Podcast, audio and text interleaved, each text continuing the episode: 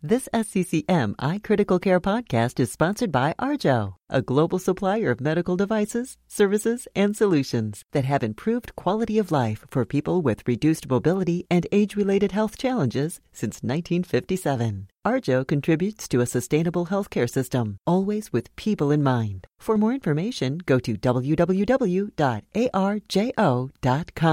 Hello, and welcome to the Society of Critical Care Medicine's iCritical Care podcast. I'm your host, Dr. Kyle Enfield. Today, I will be speaking with Wes Ely, MD, MPH, about his talk, Early Mobility in Critically Ill Patients, More to Come, given at the Multi-Professional Critical Care Review course in July. Dr. Ely is a professor of medicine and critical care at Vanderbilt School of Medicine, Center for Health Services Research. He is also the associate director of aging research at the VA Geriatric Research Education and Clinical Center in Nashville, Tennessee. So, if you wouldn't mind just sharing with us if you have any disclosures before we get started, that would be great. Sure. I'm supported by the VA and by the National Institute of Health, and those disclosures are basically federal funding disclosures. And I also have done some teaching for continuing medical education work that has been sponsored by companies including Pfizer and Orion. Great. Before we get started talking about the uh, talk that you gave at the Multidisciplinary Critical Care Conference, uh, I thought it'd be interesting to know what got you interested in the areas of outcomes research in the ICU, uh, particularly your notable work on delirium in the ICU. Well, when I was a resident and then a fellow, I was a very busy clinician in the outpatient setting and when I came over to Vanderbilt from Wake Forest after I'd published the article on spontaneous breathing trials in the New England Journal of Medicine, the next question in my mind was, gosh, you know, what would be the natural extension of getting people off of ventilators earlier? And I started thinking, well, it should make a difference to their lives. So I should be able to see something in the clinic, in the outpatient setting, that would make a difference if we get them off the ventilator earlier. And so I started watching a lot what the patients were telling me in the clinic, and what I started hearing was, well, I mean, I survived, but I'm not getting back to my normal life. I got fired from my job, or I can't remember people's names, or I can't walk around the way I used to walk. And there was a combination of neck up and neck down problems that these people were experiencing in the mid 90s and late 90s that I thought that had to have come from the ICU. So our job is not done yet. We're not we're not doing a good enough job at creating survivorship from the ICU. That's uh, interesting way to get to that point because, as you know, most of our research in critical care is really focused on mortality and ventilator free days and sort of hospital survivorship. What do we know now that's different about critical care survivorship? What we know is that our job is way beyond just whether or not I can get somebody off of a ventilator, a blower, or vasopressors. And back in the 90s and in the early 2000s, we thought that our entire job when somebody came to the ICU was simply to get them to survive. And now what we know is that if we convert them from the the dead column into the living column, but they leave the hospital and they can't do what they what made them happy, that what kind of survivorship is that? And what to define it from a from an objective perspective and a, and a, and a qualitative perspective, we now know that people have tremendous ICU acquired weakness in the form of a motor sensory myoneuropathy from a neck down perspective. And from a neck up perspective, we've now done the epidemiological research, which tells us that, especially after delirium in the ICU, but even without delirium in the ICU, we have got people leaving with a new ICU acquired dementia, which looks a lot like Alzheimer's disease and manifests itself by way of memory and executive dysfunction so disabling that people really lose their joie de vivre. They lose their ability to work, to be the matriarchs and patriarchs of their family, and it's totally devastating to them and their and their loved ones. And you you mentioned some of the studies there about the motor neuron uh, atrophy. What do we know about that, and what precipitates it, and what what can we do about it? Well, if you just take, for example, a couple of major studies. If you take Levine's study in the New England Journal in 2008, they found a 57% reduction in cross-sectional area of muscle fibers, and that was just after 20 to 70 hours of uh, diaphragm inactivity. If you take the uh, Chiari study, that's a difficult name to pronounce, but that was JAMA in, two, in 2013. They found ultrasound documented reductions in, in muscle bed size after, uh, you know, according to two to four, six, eight days of ICU admission. So these are just two objective, high impact profile uh, investigations which documented we have real muscle disease, and we now know we have real nerve disease in these patients as well. And what's what's really fascinating about it is if you go back in time, Osler and Olson were describing this stuff back in the early 1900s and mid 1900s, 1915, 1950s. Uh, but the modern day studies started coming out in the 80s and 90s. Bolton and Latronico in their uh, investigations, which were small studies, five, 25 people, uh, just case series. But we've added to those small original, you know, landmark observational studies these larger, more scientific and mechanistic studies to to show that you know, kind of Houston, we have a problem. Our, our ICU patients are getting a major acquired disease, and most of my career has been spent and the and the Vanderbilt ICU Delirium and Cognitive Impairment Study Group has been spent studying the the brain difficulties after the ICU. But now Nate Brummel in our group and, and joining others around the country like Terri Hough in, in Seattle are, are really getting much more deep into this work of the of the muscle and nerve uh, disability. So I know that several clinicians, when I speak about this, get uh, confused because we had some early randomized controlled trials that showed that we could do something about this, and then maybe some later ones that really kind of tore that idea down. In your talk, you really got to the heart of this and sort of analyzed the four big randomized controlled trials. And I wondered if you could summarize your thinking on this after spending time looking at those studies in detail. Sure, I have these these four studies are basically the Schweikert study, which was in 2009, and then came Moss and Morris in 2016, and then Schaller, which was in Lancet in 2016 as well later on.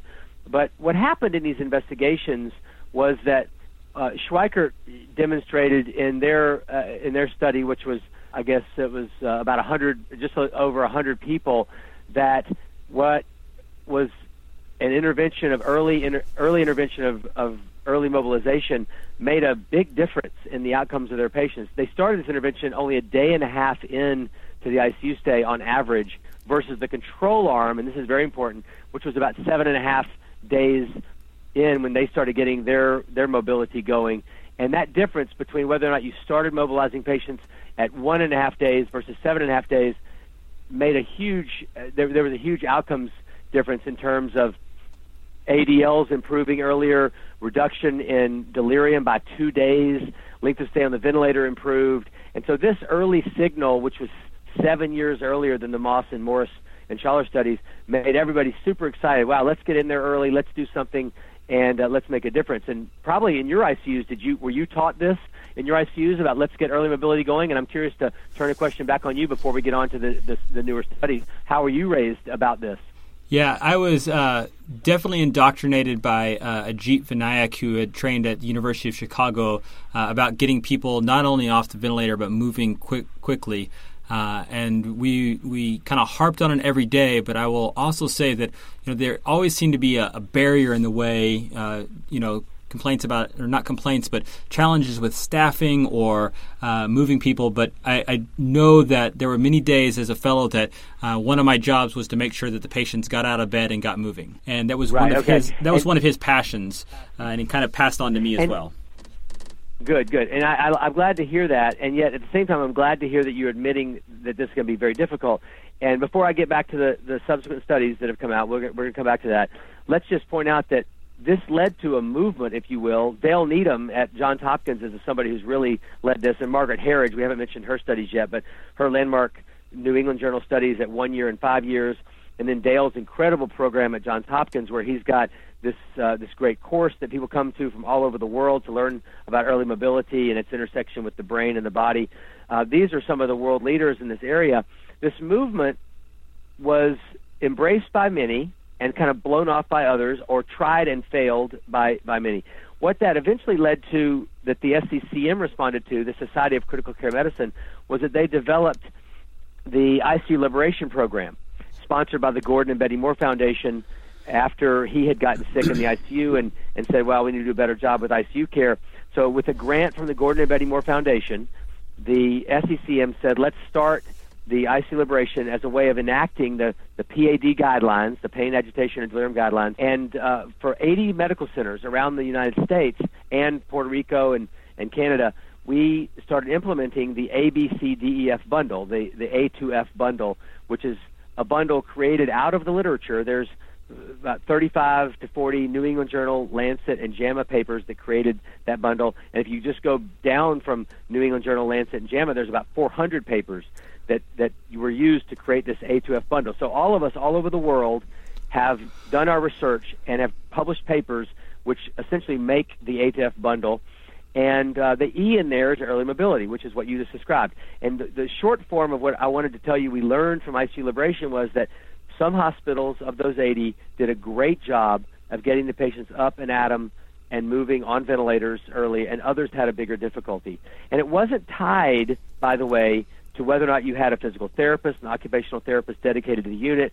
It was more was your culture one which was apt to change and, and, and willing to change, or were you stuck? And that was the bigger determinant of whether or not in 2014, 15, 16 we were getting people up in those in those particular ICUs which were wanting to change. That that's a really interesting uh, observation, and probably one that needs a, a, whole podcast to itself. Which is, is how do you find the ability to take stuck organizations and move them into adopter organizations, um, and leveraging yes. those those key points. Um, and and we won't be able to we won't be able to unpack all of that today. But let me say that what we can do is let's go to what may be some of the reasons why there were difficulties or differences in the investigations. Okay, what I'd like to do uh, right now, Kyle, is, is point out for you what, what we did learn when we compared them side by side. That would okay? be great. All right. So when you then move from Schweikert over to the Moss and Moore study, what you find is that there's a difference in the, the start time of the intervention and the intersection between sedation and this mobility intervention. And those two things, to me, uh, matter a lot here. So for example, instead of intervening at one and a half days, as was done in Schweikert, Moss's intervention was set to start, well, I don't know what it was set to start at, but it actually started around eight days. And Morris's started around three days. So both of them were started considerably later than when Schweikert and J.P. Kress and Jesse Hall and the others in University of Chicago, when they set out to get their patients out of the bed. And one of the arguments you could make there is that starting intervention later allows more muscle and nerve disease to accrue so that by the time you get the intervention going, the damage is done. And, and, and, to support that hypothesis, if you then go to the Schaller study, which is the fourth of these big studies published, it was a Lancet paper, which was very positive. They started their intervention at two days, so earlier.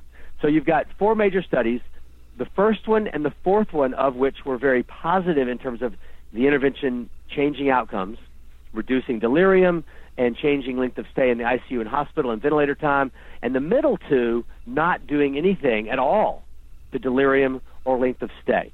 And the, the bookends, the ones that were positive, started the intervention early at one and a half and two days, and the middle two investigations, Moss and Morris, didn't see a change, and they intervened at eight days and three days respectively. Isn't that interesting?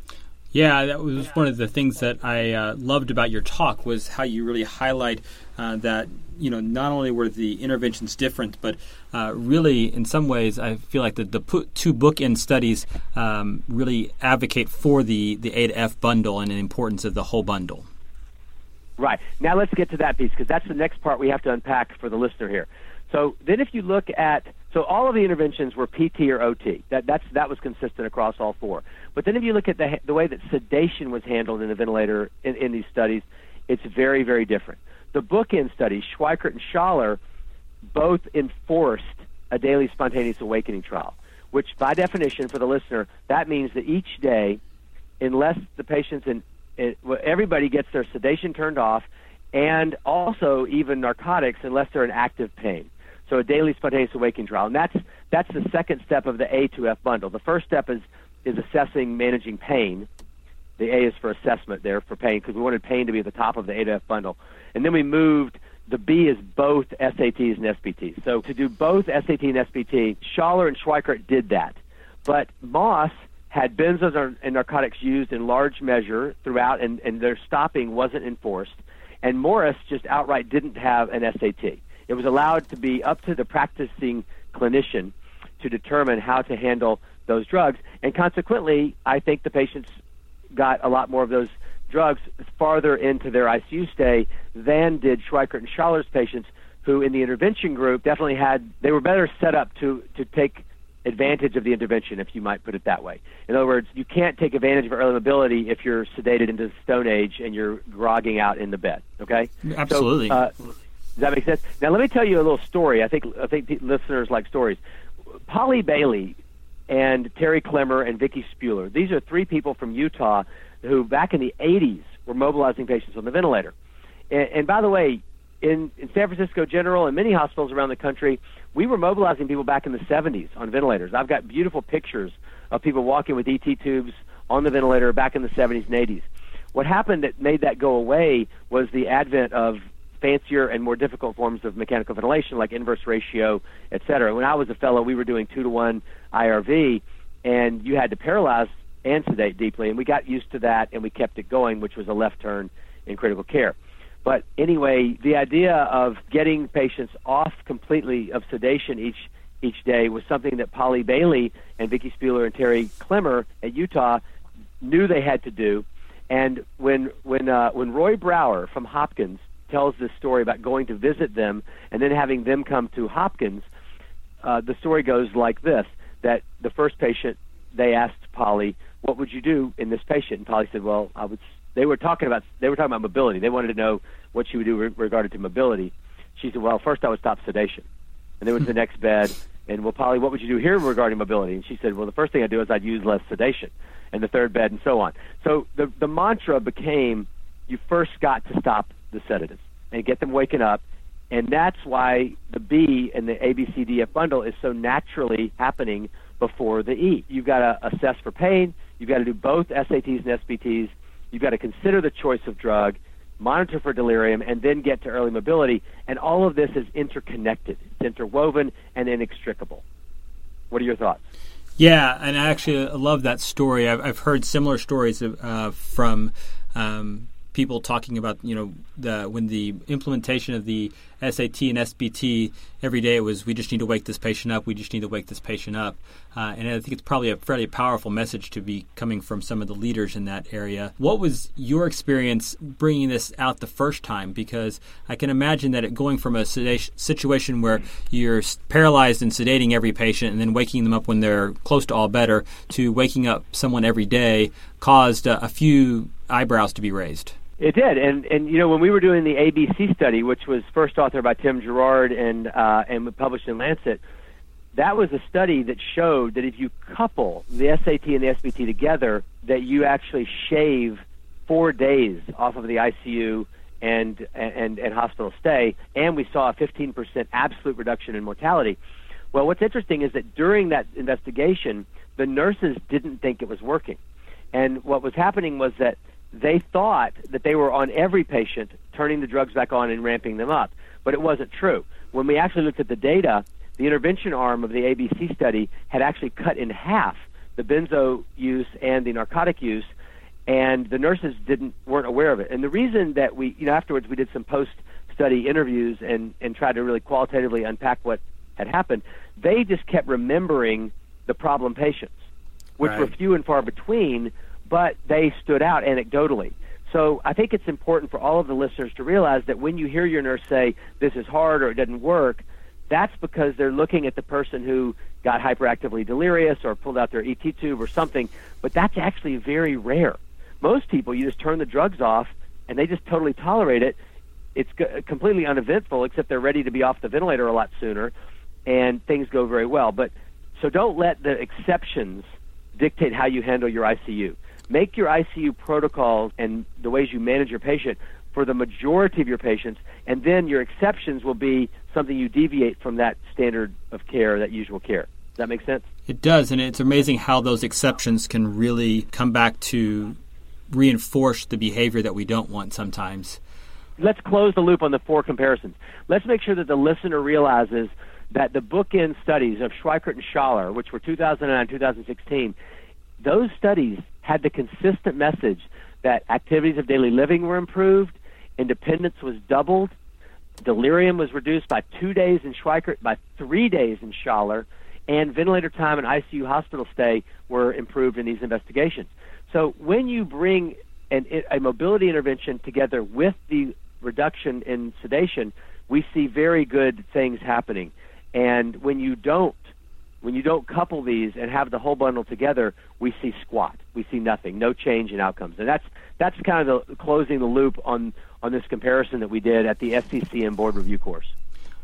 Well, I know from experience, having one of your uh, former residents now a fellow here at UVA, uh, we hear about uh, how you talk about this on rounds every day. And so, one of the things that I think would be helpful for the listeners is uh, how have you ingrained this in the culture at Vanderbilt, and, and what do you see in the, the clinic now when your patients come back to you? Oh, very good uh, question. So, here, here's what rounds look like on a on a daily basis we'll get to the new patient's bed. We're we're there either at the bed or right outside the room, and then we go in the room always to examine the patient and bring the whole patient, you know, patient care at the bedside. Eye to eye contact is is the humane way that we have to practice. We have to get our eyes off of the beeps and buzzers and back down onto the patient.